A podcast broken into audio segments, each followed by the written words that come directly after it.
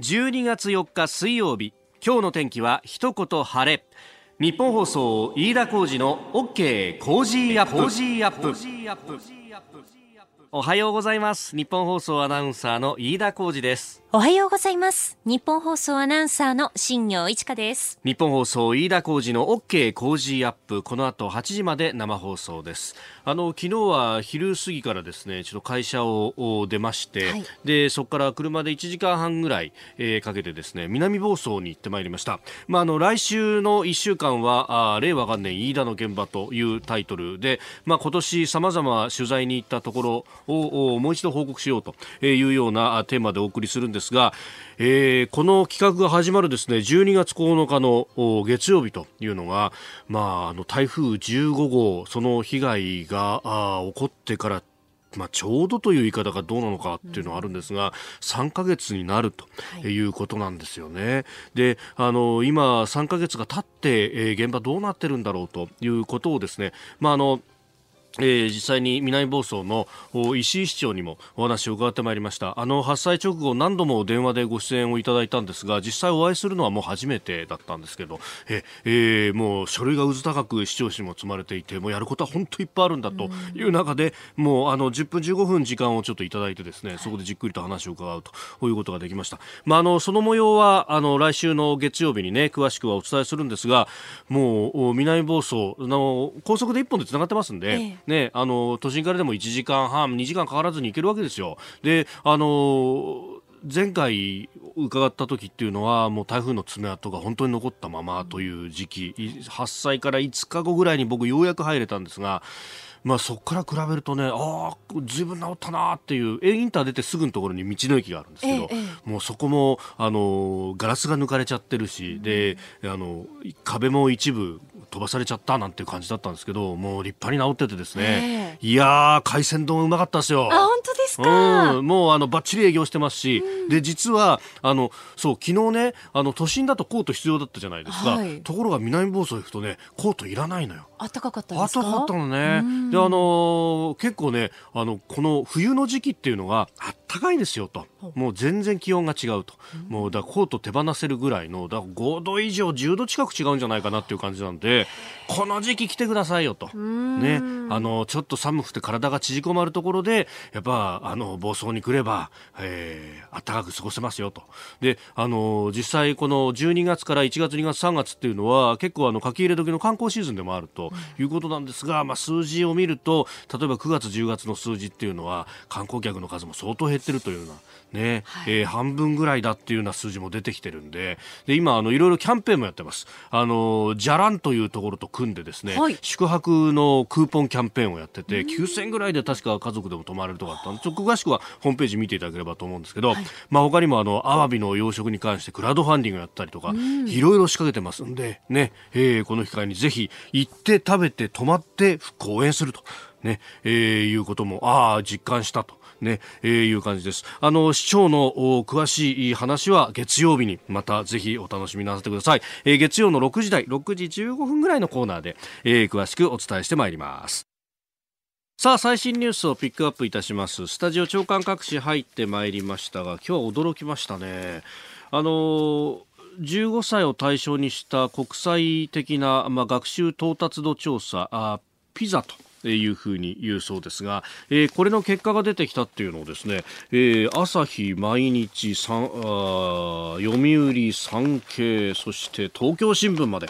えー、合紙がですね、一面トップで並べていると、へえと思ったんですが、あのー、まあ、いろんなところですでに紹介もされてますけれども、読解力続落日本15位と、えー、朝日新聞一面トップ、えー、読解力急落15位読売新聞、えー、毎日新聞日本の読解力急落15位ということが書かれてあります。まあ、あの、2006年に15位を記録したというのがあったんですけど、まあ、あの時もこういろいろね、えー、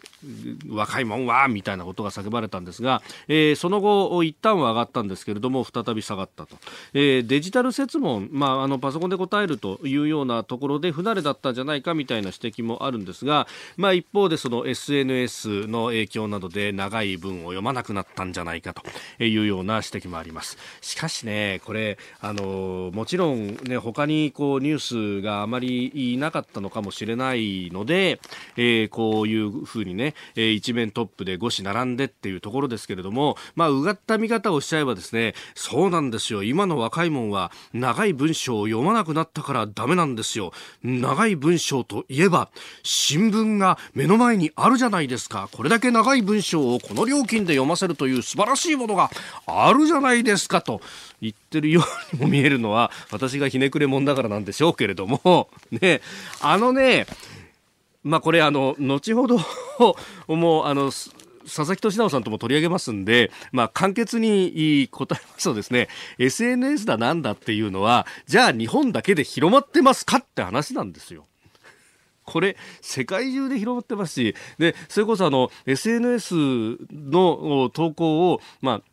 えー、えーワールドカップ中はやめようねっていうふうに約束した南アフリカがこれだけ躍進し、で、一方で、あの、結構選手の実践に野放、えー、任せて野放しになってた、えー、ニュージーランドが3位で敗退しちゃったみたいなことも、まあ3位でものすごく強いんですけど、えー、まあ、あの、使い方一つで、まあ集中力だとかいろんなところに作用はあるんだろうなと思うんですが、まあ、あの、そればかりに原因を求めるとですね、もうあの、世界全体で沈まなきゃおかしいっていう話にもなりますんで、えー、そこではなかろうかと、ないんじゃないかというふうにも思います。まああのそれこそスマホ使ってたってスマホで新聞読んでる人なんて今ザラにいますしね、えー、スマホでこのラジオ聞いてる人だってザラにいますし、なんかあの、わかりやすいこう原因とか敵みたいなものを見つけて、えー、そこに向かって批判をしていくっていうのは、えー、かえってそれこそが読解力のなさなんじゃないかなとも思うんですが、えー、まあこれはね、いろいろとご意見もおありでしょうし、あるいは子供を見ていてやっぱりねと思う人もいると思います。えー、ぜひご意見メールやツイッターでお寄せいただければと、えー、メールは COZY 工事アットマーク 1242.com で、えー、お待ちをしております。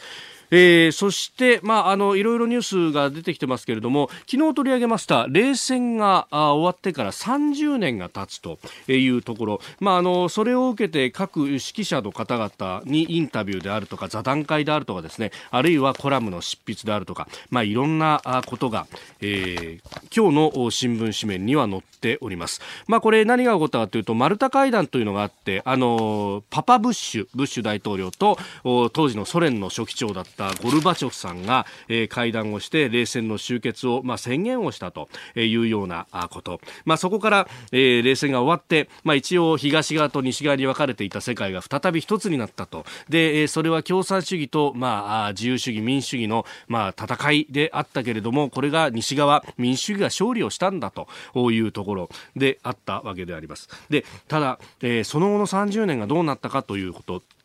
そして、えー、今あ、今度は中国が台頭してきているという中で世界秩序をどう安定させていくかと、まあ、いろいろと議論があるんですが、えー、日経新聞のですね、えー、これ本社コメンテーターの秋田博之さんという方、この方、あの、ボン上田賞という、まあ、権威ある賞も取られた方でもあって、非常に安全保障全体を俯瞰してみると、えー、私結構この人の記事好きでよく読むんですけど、えー、マルタ会談30年と、冷戦勝利の西側におごりがあったんじゃないかと。で、えー、この方が指摘するのは、共産主義とこう民主主義イデオロギーの対立のように思えたけれども実は、えー、それは強権主義と民主主義の戦いであったんだと。で、えー、ソ連が崩壊したことを受けて、えー、それを見ていた中国は天安門事件に象徴されるようにあるいは今の香港に象徴されるようにあるいはウイグル人の方々やチベット人の方々に対する、え、人権弾圧に象徴されるように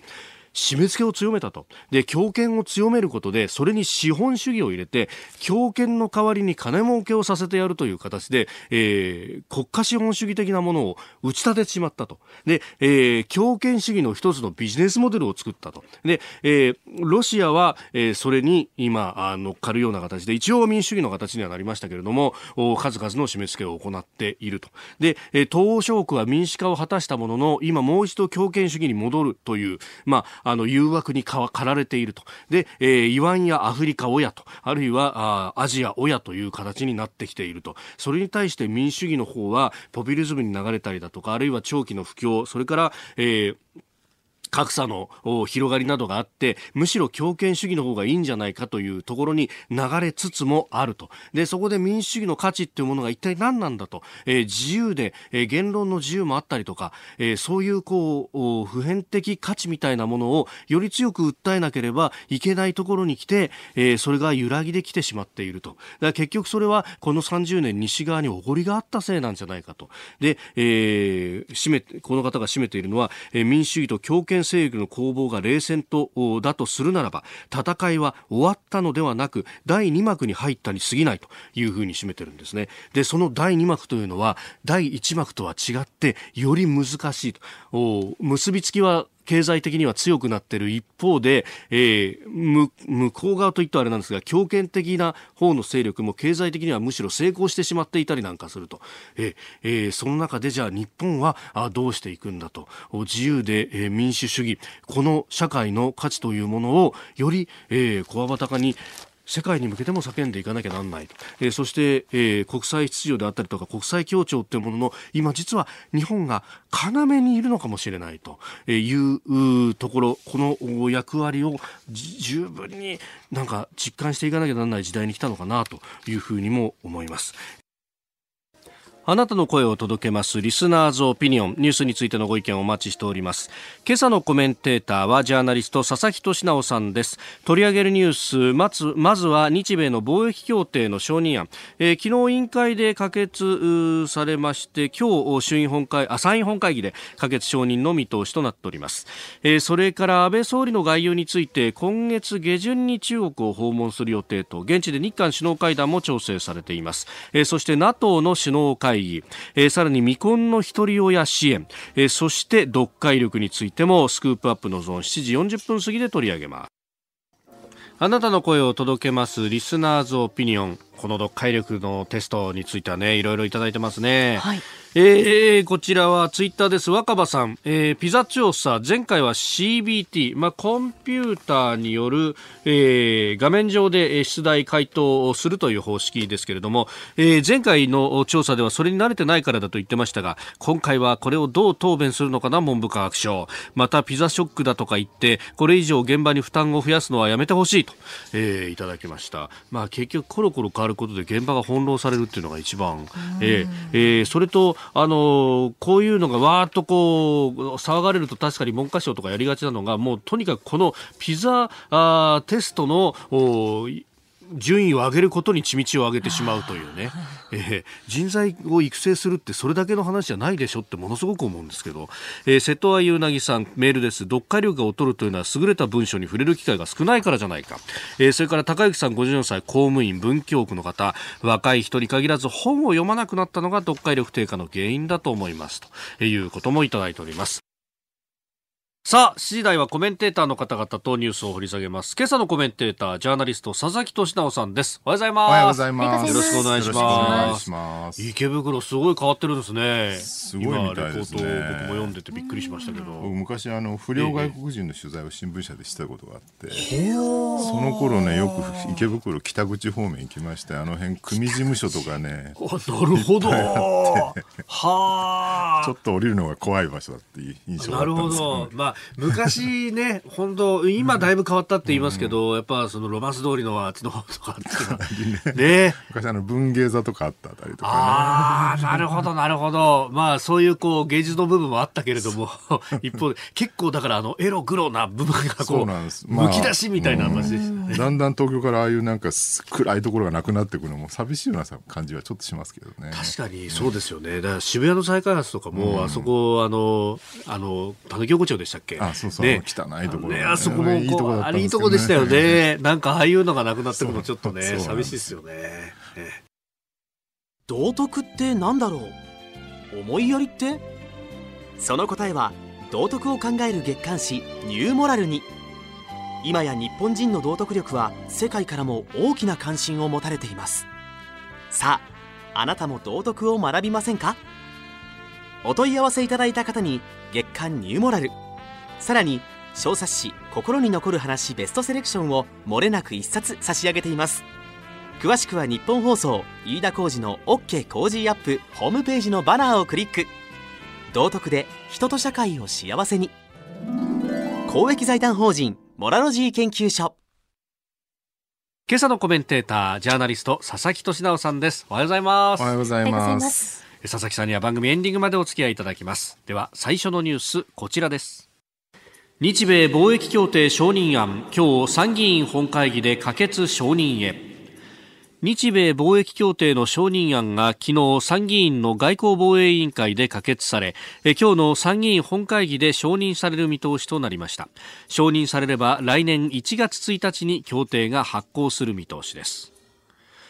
えー、自公両党と日本維新の会の賛成多数で可決したということで、えー、今日の今日の参院本会議にかかるというところです、うん、なんかね車と農業の話ばかりがクローズアップされてるんですけど、はい、僕ねこのデジタル貿易協定案承認ってこっちの方が実はね今後のことを考えるとすごく重要なんじゃないかな一緒にこれ審議されたんですね。そうなんですはい、あのちょうど今日あれですよねフランスがデジタル課税っていうのを決めて、はい、でこれ要するに GAFA みたいなね大きな IT 企業が、グーグルとかフェイスブックとかアマゾンとかアップルとか。あのヨーロッパでサービスをした場合フランスでサービスした場合にはそれに課税しますよと、はい、でトランプが怒って、対抗で関税を課すみたいな話になってて、揉めてるんですけどこの日本とアメリカのデジタル貿易協定案はですね、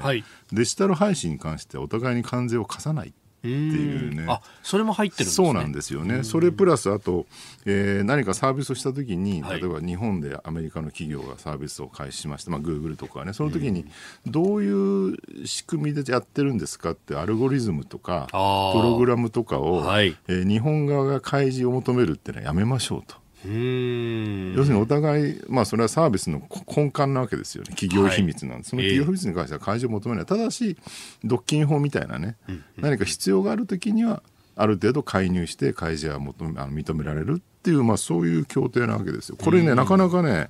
いいとも悪いとも言い切れずに、難しいところがあって、はい、例えばねそのフランスがやってるのデジタル関税ってこれ重要は重要なんですよ。なぜかって今 GAFA がまあ世界中を席巻していて、はい、でも一方でほら徴税できない問題ってね、あるわけ。例えば日本なんかでも典型なんですけど、はい、楽天は年間300億だかなんか、ね、日本国に日本政府に税金を納めてるんだけどアマゾンジャパンは数億円しか、はい収めてないなぜかっていうとあれアマゾン本体がやってるサービスで、アマゾンジャパンはその補助をしてるに過ぎないとい。う話なんですよね、だからアマゾンジャパンは税金を納めてないと。その代わりアマゾンがアメリカの本国に税金を納めてるからいいんだっていう、まあ、そういうロジックなんですけどそうするとね、はい、こんだけ EC 分野でね、アマゾンの存在感が大きくなってる時に日本に全然税金を納められないのはどうなのだっていう。確かに日本で売り上げも相当な額に乗るわけですよ、ね、すごい額だと思いますよ。例えばそれに1%課税するだけでもものすごい消費税分ぐらい稼げるんじゃないかっていうね、感じはするんですけれど、はい、だからそうするとねじゃあどこで課税するのかってっていうもしくはその、えー、どこにも課税してなかったら下手するわけするとねタックスヘイブンとかで財産を移転してたりとかして、はい、っていう問題が起きてるからやっぱりある程度課税はした方がいいんじゃないかって、フランスのように議論はある、でもそれをやりすぎると今度は一方で、IT のなんかまあこう進化とか普及とかね成長みたいなものがうまくできなくなってしまうはい、これから相当そこが市場規模としてもまだまだ期待できるわけで、そこの成長を阻害するのはどうなのかと。で特に日本の場合ね、まあ、今はもう GAFA に席巻されてみたいな話になってますけど、はい、ちょうどほらこの前ヤフーと LINE がねあそうですね。合併するみたいなね、うん、まあ、持ち株会社を作るみたいな話になったじゃないですか。そうすると、はい、あれが今後例えば東南アジアに出ていってヤフー LINE 連合が東南アジアのでかい市場を取るみたいな話も出てくるわけですよね。はい、そうするときにあんまりこうガチガチに締めすぎると、あの日本にとっても得はしないっていうかね。要するに今回のアメリカと日本の貿易協定は、これをまあ国際標準にしようっていうそういう狙いがあるわけです。そうすると日あの日米だけじゃなくて今後は対東南アジアとかね、はい、あるいは将来対アフリカとか対中東とかそういうその潜在的な市場にも当てはめていくっていう狙いがあるわけでそこでねあんまり自分とこの首を絞めるようなことはしたくないっていうのは日本政府の狙いとしてはあるわけなんですよね。はい、なるほど。だからどのバランスでね、だからガー、まあそうか GAFA が今後ダメになっても、ひょっとしたらその次やってくるのは中国企業かもしれない。まあ、 BAT って言われる、バイドゥ、はい、アリババ、テンセントですけど、だからその影響力をどれぐらい許容するのか、でも一方で、締めすぎると、今度は自国の、ね、IT 企業の成長を阻害するから、そのバランスをどこで取るのかってところに、本当はものすごい議論しなきゃいけないところなんですよね。まあ、この審議の中でもそういうところも含めてやるべきこれはでも産業政策とかとも絡むところですよね。そうなんですよね。だからあんまり自動車農業、まあ、それ大事なんだけど、はい、次世代考えるともう一度先行った方がいいんじゃないかなとは思います。うんえー、まずは日米貿易協定承認案についてでしたおはようニュースネットワーク。今朝のコメンテーターはジャーナリストの佐々木俊直さん。取り上げるニュースはこちらです。安倍総理が今月下旬に中国を訪問。現地で日韓首脳会談も調整。安倍総理は昨日政府与党連絡会議で今月15日からインドそして23日からは中国を訪問すると表明しました。中国では日中韓首脳会談に出席するほか中国、韓国との個別の首脳会談も調整。日韓の首脳会談が実現すれば1年3ヶ月ぶりとなります。えー、ちょうどクリスマスのイブか。24日になる見通しと産経新聞は報じてますがまあなんか控室で座って、えー、話したみたいなのが、うん、不意打ちで写真が出たりとかもしてましたけれども。ほとんど会話がなかったみたいな話もありますよね、えー、これ、はい、落としどころがね本当に見つからないっていう、はい、韓国側でなんかもう一回危機みたいなのを作って、えー、あの慰安婦問題と同じような、はい、で日韓折半みたいな話をしてるんだけど、まあ、日本政府としてはそれは飲めない、全くロジックがないよねっていう話なんですよね。でも多分ねこれ韓国の動きってずっと見てると、はい、そのロジック云々ってまあもちろんその最高裁がね韓国のそういう決、はい、えー、えー、判決を出してるからってロジックはあるんだけどまあ、はい、じゃあ国内の裁判所が出した判決は条約ね、上になるのかっていう議論でいうと、はい、条約より上には絶対ならないわけですよね。まあ、同等なのか、うん、従属するのかそうなんですよね。そう考えるとロジックじゃないわけですよ、本来的に言うと。はい、で結局、韓国ってまあメンツ、なのかなっていうね、うん、話なわけですよね、はい、でももちろん日本でも日本政府はともあれ結構ネット世論なんか見てると、はい、メンツで語ってる人は結構多い。日本側のメンツとして語る人。そうそうそう、ただねメンツで言い出すとね僕ね、はい、これ結局どこにも決着がつかないわけですよね、だから本来やっぱロジックで議論すべき話なんだけどただその一方でね、まあ、このまま放置しておくと、まあ、ジーソミア問題、ようやく韓国踏みとどりもありましたけど、一方でアメリカも懸念している通り、どんどんどんどん中国、寄りにね、中国、北朝鮮寄りに、えー、落ちていってるわけで、韓国は、はい、ほっとくとね、そうなっちゃうわけですよね。そうすると、なんだろう、今ってほら、こうに中国、ロシアっていう陸の国とね、はい、アメリカ、イギリあの日本っていうその海の国が戦うっていう、対立するっていう、まるでその19世紀末から20世紀初めのですね、イギリスとロシアのグレートウォーみたいなことをもう一回やり直してるわけで、でそうするとね、半島って常に中途半端な位置なわけですよね、北朝鮮、韓国っていう。はい、でかつてほら、まあ、最近だとクリミア半島とかね、第一次世界大戦直前のバルカン半島とか、はい、半島ってやっぱ常に中途半端な位置に立たされて、火薬庫になりやすいっていう。まさにそのイギリスとロシアのぶつかったグレートでもクリミアのあたりっていうのは、そうなんですよね、まあ、まずクリミア戦争ですよね。そうなんですよ。だから火種になりやすい場所である、はい、で今回はまさにそれが繰り返されていて、えー、えー、韓国が果たして陸側に行くのか、うん、海側に来るのか。っていう、まあ、その端境になるわけです。で、これがね、陸側に行ってしまったら、日本としては得することは何もないんですよね。中国だって、中国、ロシア、アメリカっていう核保有国にあ北朝鮮とね、囲まれて、えー、日本と韓国だけおとなしくいたんだけど、その韓国が向こう側に行ってしまったら、日本は本当に完全に孤立して、えー、中国、ロシアに向向き合わなきゃいけないよね。っていう状況になると、やっぱり、ね、向こう側に行ってほしくないわけですよね。そうするとね、ある程度やっぱ韓国のメンツを満足させてあげる必要、僕は日本はあるんじゃないかなっていうね。ロジックはないにしろ。ええええでまあそうするとね結局右派の人たちから何言ってんだって怒り出すんだけど、韓国に譲るとはっていうところですよね。まあその全体の大きな地政学として考えたときにと。そうなんですよね。だからそこをねある程度譲歩してでも、はい韓国に譲ってあげる必要は今やこの状況の中では地政学的には僕はあるんじゃないかなとうん思わなくもない。怒られそうだけど。そうん、その譲り方をどうするかとそうなんか、ですよねただ、あそこ、何度もこれでおしまいだよって言ったのを、そうなんですよね。ね、何度も蒸し返してきたって日本側だとそう思っちゃうので、こう、ね、あの、ある意味、大和だった日本人もいい加減怒ったっていうのが今回、まあ そう問題に。来てるわけですよね。別に右派だけじゃなくてみんな怒ってますからね。これに関しては、に関してはねうん世論調査しても7割、8割、いや、いくらなんだってもう譲んなくてもってなってますよね。でもここで決裂しても、はい結果的に日本が得することは何もないっていうね。確かにあの10月の頭にええ韓国、ソウルに取材に行ってそのまあもともと軍のエリートだった人で、ええ今教授やってる人に。話を聞いたんですが、まあ、確かにその自分たちでも分かってる部分あるんですよね。あの自分たちがクッションとしてあの存在をしていたと、で最最前線で退場してきたと、であのもし我々があ中国側にじゃあ行ってしまったら一体どうなるか分かりますかとそれを想像できますかっていう、まあ、おっしゃる通りですよね。おっしゃる通りだしそれで脅すんよねと思うそうそうそう、そうなんですよ。こっちとしては。で、いや、いや、だからいろいろ譲ってきたのよ。君たちがさっていう話をこう、ちょっと言いながら、若干こう議論になったりなんかするんです。微妙なとこですよね、そこはね。うんで、さらに言うと、時の政権の今のムン・ジェイン政権は、どちらかというと、自分から進んで、まあ、あの北朝鮮と結ぼうというふうにな、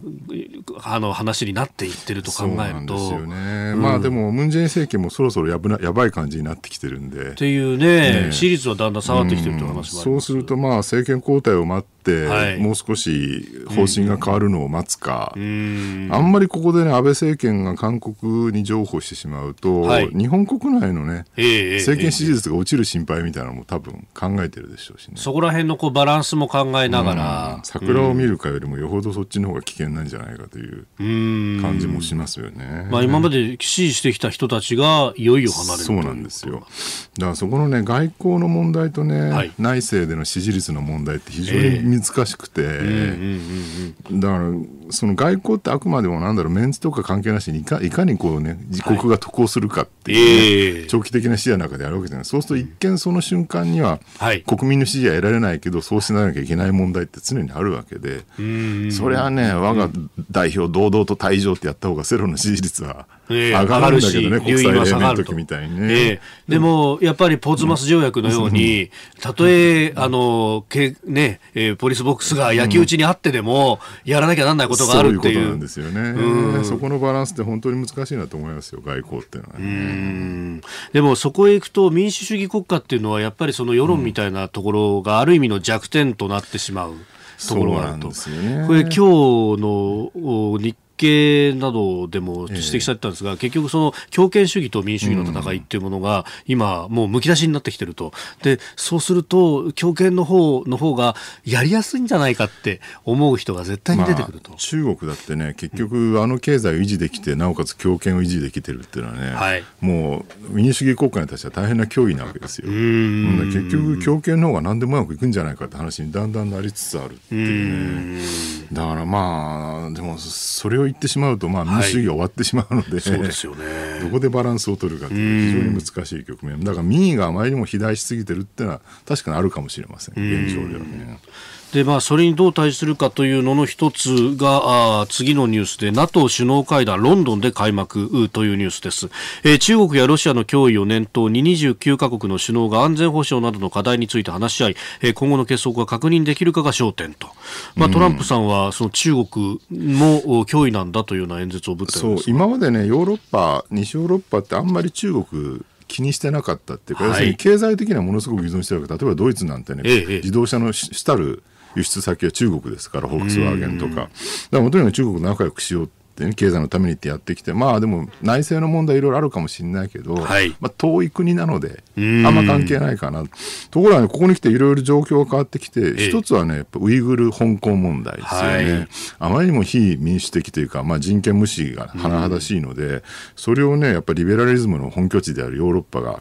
ないがしろにしていいのかって議論がわーっと巻き起こってるのと、はい、あともう一個最近中国とは最近ソロモン諸島にねなんか進出したりとかいろいろやってるじゃん、で、ええ、結構ねギリシャとかにほら、はい、あの港をね作ったりとか、あちこちにこうヨーロッパに共闘法を築きつつあるからそこに対して初めてなんかリアルな、地政学的なね中国の脅威みたいなのをヨーロッパが感じ始めてるっていうのがあってここでじゃあまともにちょっと中国とやっぱり向き合わなきゃいけないんじゃないかと政治的に、はい、っていう機運が巻き起こってきてるのと、そはそうで一方で今度はアメリカがもう NATO に対してだんだん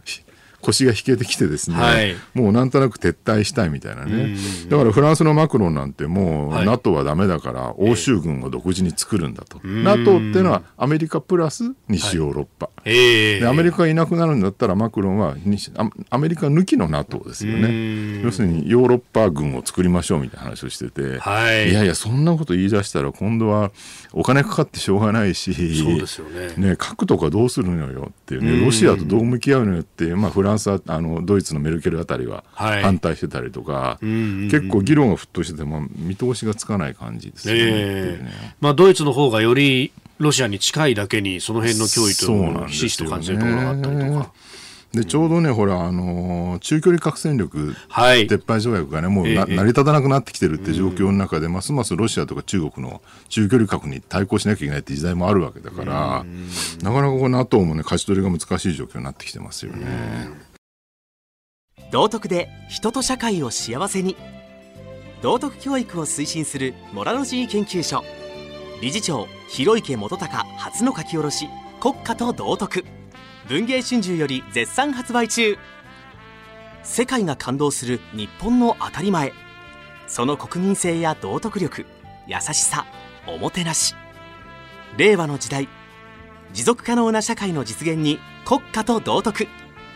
税別1200円。文藝春秋より絶賛発売中。道徳で人と社会を幸せに。公益財団法人モラロジー研究所。続いて教えてニュースキーワードです。未婚の一人親支援。2020年度税制改正で焦点となっている未婚の一人親に向けた税制上の支援策について自民公明両党の税制調査会が近く合意する見通しになったことが分かりました。シングルマザーなどを対象に所得税や住民税を軽減する新制度を創設する方向で調整するということです。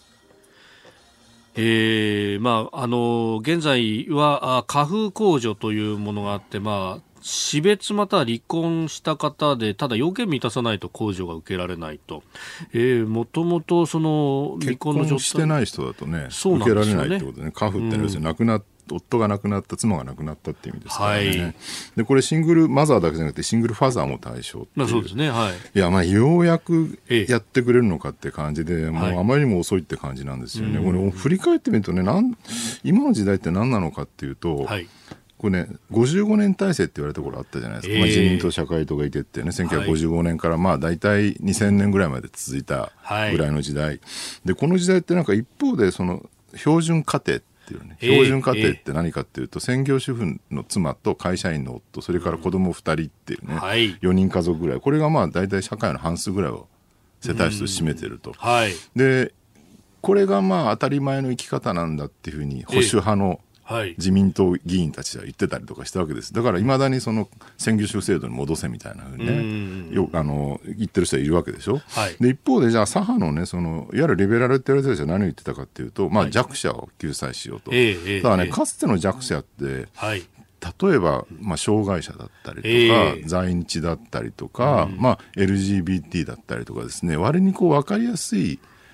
可視化された弱者だったわけですよね。はい、でそうするとねその標準家庭モデルを言ってる右派と、えーえー、そのいわゆる分かりやすい弱者を言ってる左派の2つしかなくてその間に本当はもっといろんな弱者がいたんだけど、ここぼれ落ちてる問題っていうのはすごくあって、はい、これ、ね、90年代の終わりぐらいにねよく新聞でほら生活保護家庭は生活がこんなに辛いみたいなね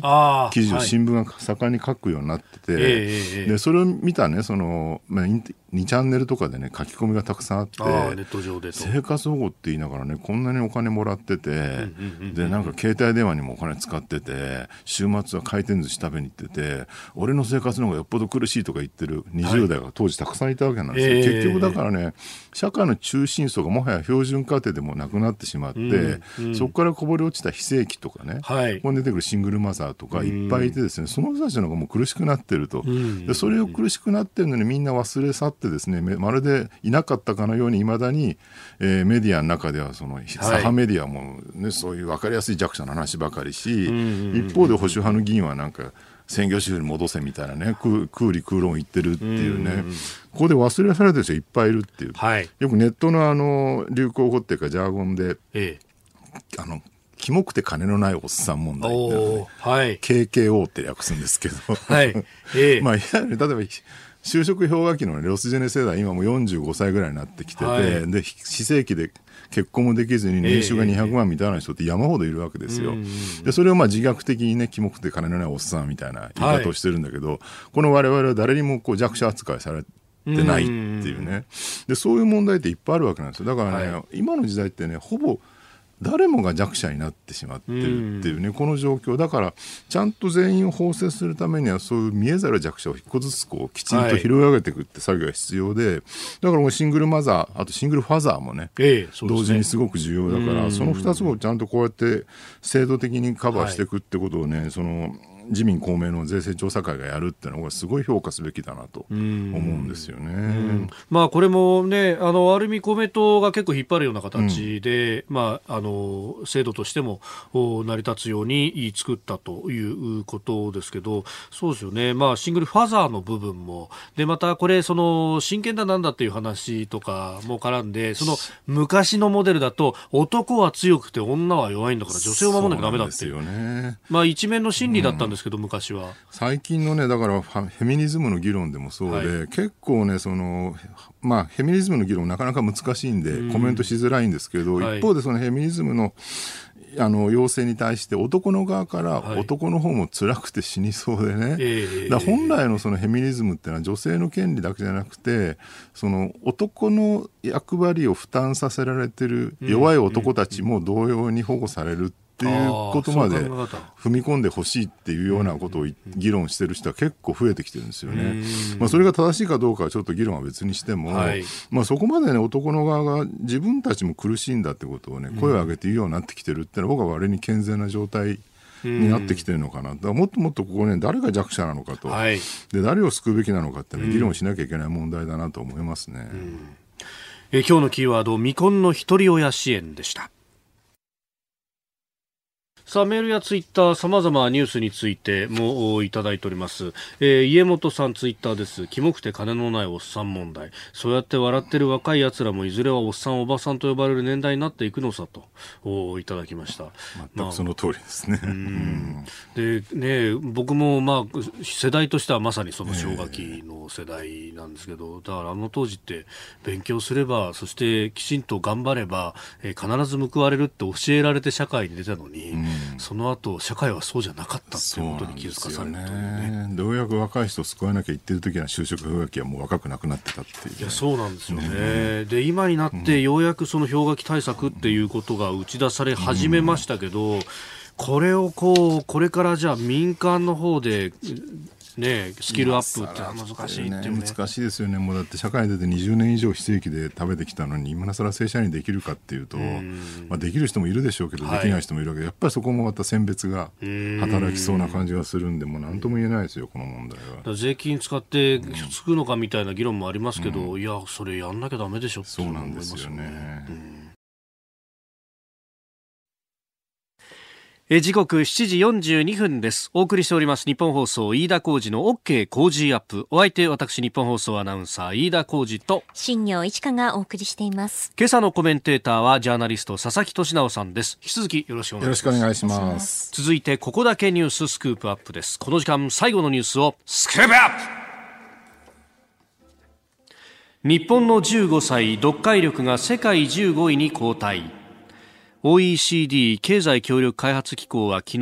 79カ国地域の15歳を対象に2018年に実施した国際学習到達度調査の結果を発表しました。日本は科学と数学でトップレベルを維持したものの課題となっている読解力が3年前の8位から過去最低の15位に後退しております。まあ、各紙一面で取り上げてます。すごい取り上げ方なんでこんなにでかいんだろうって思うんだけど、え。多分新聞読まないからこうなったって言いたいんじゃないかな。私もそう思ったんですよ、でもねそうでもない。例えば日経の記事読むとね中にね OECD、はい、えーこのお調査をしたですね、ええええ。えーの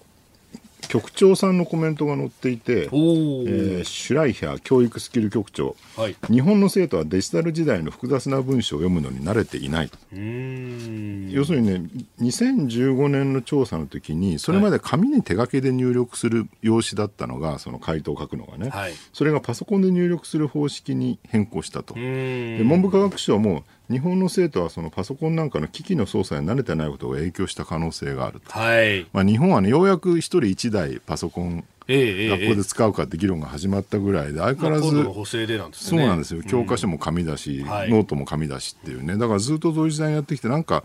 本当 IT 機器に慣れてないっていうのは確かにそうなのかなって。あとねもう一個ねすごく重要なのは、はい。まあその SNS とかも確かに短い文章になってしまってて、そういうのに慣れてしまうとね長い文章の読解力が少なくなるってあるかもしれないんだけど、一方でインターネットってねものすごい長文も山ほどそうですね。転がってるんですよ。ニュース記事もあるし、ブログの記事もあるしい。ろんな専門家の論考とかも山ほどありますよと、でそういう時代においてはね確かに読まない人は読まない、うーん。ね。でなんだろうこう自分の見たいものしか見ないっていうタコツボ化もよく言われますよね。そうですね。でそれも確かにあるんだけど一方で読もうと思えば自分と違う意見もたくさん読めると、はい。だからねこれね全体が読解力落ちてるっていう僕ね二極化進むんじゃないかなっていう。全員が全員新聞読んでた時代にははい。新聞ってまあ確かに文章は SNS より長いかもしれないけど一方で物の見方は一面的なんですよね。例えば朝日新聞しか取ってなければ朝日新聞的な物の見方になるし産経だけしか取ってなければ産経的な物の見方になっちゃうよね。はいでしかもものすごく深く突っ込んでるかっていうと、まあ、そこそこ浅いんですよ。新聞なんて所詮ね。だって長い文章ってだって新聞の文章が全然長くなくて、ええ。例えばねい社会面トップ僕社会部に昔いたので、はい。えー社会面トップの記事ってまあでかい見出しがあんとついて長いように見えるけど、えー1行11文字僕がいた当時。それで60行から70行ぐらいだから700文字ぐらいですよ。ああ原稿用紙2 2枚枚分。大して長くないんですよね。でそれに比べると例えばブログとかではい。専門家が論考してて、まあ、3000文字とか普通にある、ね。うん。あとまあ東洋経済とかダイヤモンドみたいないわゆる経済誌の原稿もやっぱそのぐらいの長さあるんで、うん。深さでいうとやっぱりそういうニュースメディアとかネットのね、はい。あるいはあの専門家のブログの方がよっぽど深い。でそういうのをちゃんと読んでる方が実は新聞だけ読んでるよりは、はい。よっぽど知識としては深まるうん。ししかもいろんな意見を同時並列で読めるわけですよね、はい。新聞一紙しか読んでなければその中に書いてある論考ってすごく断片的だし一面的なので、はい。やっぱ偏っちゃうし、ええ。浅い知識になっちゃうっていうね。だから今の時代ってねインターネットをちゃんと読み込む能力さえあればいくらでも知は深められるうーんっていう時代になってきてるわけで、んだからねなんかこれを新聞がやたらとわーわー言うのは、はい。い、やいや逆に新聞だけ読んでると僕は知は深まらないよねと、元新聞記者としては声を大にして言いたいところかなと思うんですよね。まあ、特にこのね、あの一面から始まる記事をずっとわーっと読んでいくよりは、なんか中の方にあるオピニオン記事とかをそうなんですよね。ね、並列的に読む方が面白かったりあのそう新聞でもねそうそうあのオピニオン面とかでね、ええ。結構複数の論者を出して、はいそれぞれに長いインタビューして載っけてる記事とかあるじゃないですか。結構そうあれはねだ、うん、すごく面白いいいのがあると思いますうん。あと、まあ、僕がいた毎日新聞なんかだと、はいあの夕刊とかで特集ワイドって結構でかい、はいねええありますねページあの割いてね長い記事載っけてああいうのはねすごくいいと思うんですようね。んだからね結局今の時代ってもうできる人はできるしできない人はできない。はい。えー努力して知を深めようとした人にはオープンに門戸は開かれてるし、はい、そう思わない人には別に何も進化しないで済むっていうねそういう両極端な時代になってきてんじゃないかなっていうね。まあ、そういうこうネットの面白さだったり活用法みたいのを教えるっていうのが本当の意味のネットリテラシーの教え方なのかもしれないですね。そういうことをちゃんと教えてあげないと、もはや今のそのオープンなですねさまざまな地が玉石混交に転がってる時代には対応できなくなって。ってると思うんですよね。教科書だけ読んでるだけでやっぱりなかなかもう知は深まらないと思いますよ。だからインターネット見ててもツイッターなんかもそうですけどなんかもう、はいなんだろう何でも短絡的に脊髄反射して、怒ったり罵ったりしてる人あれを毎日やっててもね僕ね知は深まらないと思う。やっぱりそこからなんかあこんな見方もあるんだと思って、そこからなんかリンクをたどっていろんなものを読んでああそうだったのかとかね、ウィキペディアとかでもねあれだけ見てるだけでものすごいそうですね、知識深まりますよ、まあ、もちろん間違いもいろいろ出てるんだけど、一方でこんな問題でここまで書いてる。書いてるんだただで見せてくれるんだそうなんですよいやこの、まあ、読解力の話はいろんなところからいろんな切り口で意見いただくんですがこれツイッターでまさにいただいたんですけどね、うん。うん、タディさんという方国語学研究をかじった立場から言うと今の多くの子どもは主語と述語をきちんと使った文をなかなかうまく作れない子が多いと思います。その理由は心理的距離が近いほど言葉は省略されるもの。最近の子どもは心理的心理的な距離が近い人としか話をしない。そうすると主語も述語も省略した言葉ばかりで日々を過ごします。これに加えて最近は SNS を使う子どもが増えているんですがきちんとした文を書かなければならない相手とは SNS を使って交流などはしません。大人もさせません、えー、結局子どもを取り巻く環境が狭い世界になっていく、えー、きちんとした文を書かなくても通じる環境に浸っているから読解力も育たないのかもしれませんと。あだから、まあ、ある意味きちんとした大人とこう1対1で話をするとか、うん、もうすごい年上の人と敬語を使って話しなきゃならないみたいなタイミングっていうのがそうですね。そのあのあのコメントはですね一面の真実はすごくあると思うんですけど、えー、一方でねなんかなんだろう昔ほど敬語に気を使わなくていいのか良くないのか別にして、例えばねあのメールで仕事にやり取りするといちいち、はい、ほら何々様。えー、お疲れ様です。お疲れ様ですって書かなきゃいけないじゃないですか。はい、これがね、フェイスブックメッセンジャーとか LINE で仕事にやり取りすると、えー、もうまずその前工場がいらない。っていうね、だから要件だけで済むのでどんどんどんどん話が進むっていう。だからそれはある意味そのやり取りのスピード感を高めて効率よくしてるって面もあると、一方でやっぱりそういう古き良きねその敬語とかそういうものが失われていくっていうものもあり、まあ一長一短なのかなって感じは僕はしてますけどね。えー、まあそれからこう読解力についてあのお子さんがいる方の実感というのもね結構いただきますが、うん、相模原市46歳の奥様、えー、我が家にも15歳の娘がいます。まさにと、うん、えー、最近子供はあまり本や新聞を読まないスマホで全部済ませてしまってます、えー、子供に聞くとニュースなどは大きな見出しのみしか読まないというし、えー、長い文章を読むことはほとんどないようです。物事をすぐに理解できない飲み込めないさらにわからないのに分かったふりをするなど悪影響がたくさん出ていると思いますます。絵本が好きでよく読む子供は読解力想像力が豊富でそれが勉強にも生きてくると思います。読解力には同時に集中力も備わってくるんで本を読むことを習慣にせめて1ヶ月に23冊読めるように学校でも読書の時間増えるといいと思います。と。そうですね。あの、まあ、本読むのはすごい大事。はい、あの、例のほら、AIVS 中学生みたいなね、本書いた新井紀子さんって公立情報学研究所の教授がいて、彼女がのリーディングスキルはい、物事を読み取る力って、えー、日本とは識字率は極めて高くておそらく100人中100人ぐらいが文字を読めるんだけど、はい、一方で文字は読めてもその文章の意味を実は理解してない人が多いんじゃないか、うんうん、で簡単な物事の読み意味を読み取るテストっていうのを結構広範囲に中学生高校生に対してやったら、えー、中学生の4割、高校生の3割は実は意味をあんまり理解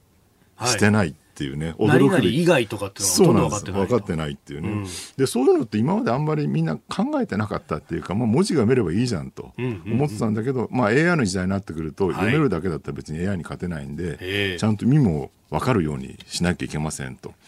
だからねあれ見るとね大人でも2割ぐらいはおそらく意味わかんないで書いてる人っていっいるんだろうなと。これツイッターでクソリップくる理由ってそれだったのか ちょっと思ったりしたんですけれど。ね、あんまり大きい声で言うと怒られますけれどいや新井さん痛快ですよね。英語なんか勉強するぐらいだったら読解力もっとやれっていう、ね、そうですよね。えーえー、今日もメールもたくさんいただいておりますがこのコーナー含めてポッドキャスト YouTube ラジコタイムフリーでも配信していきます。番組ホームページご覧ください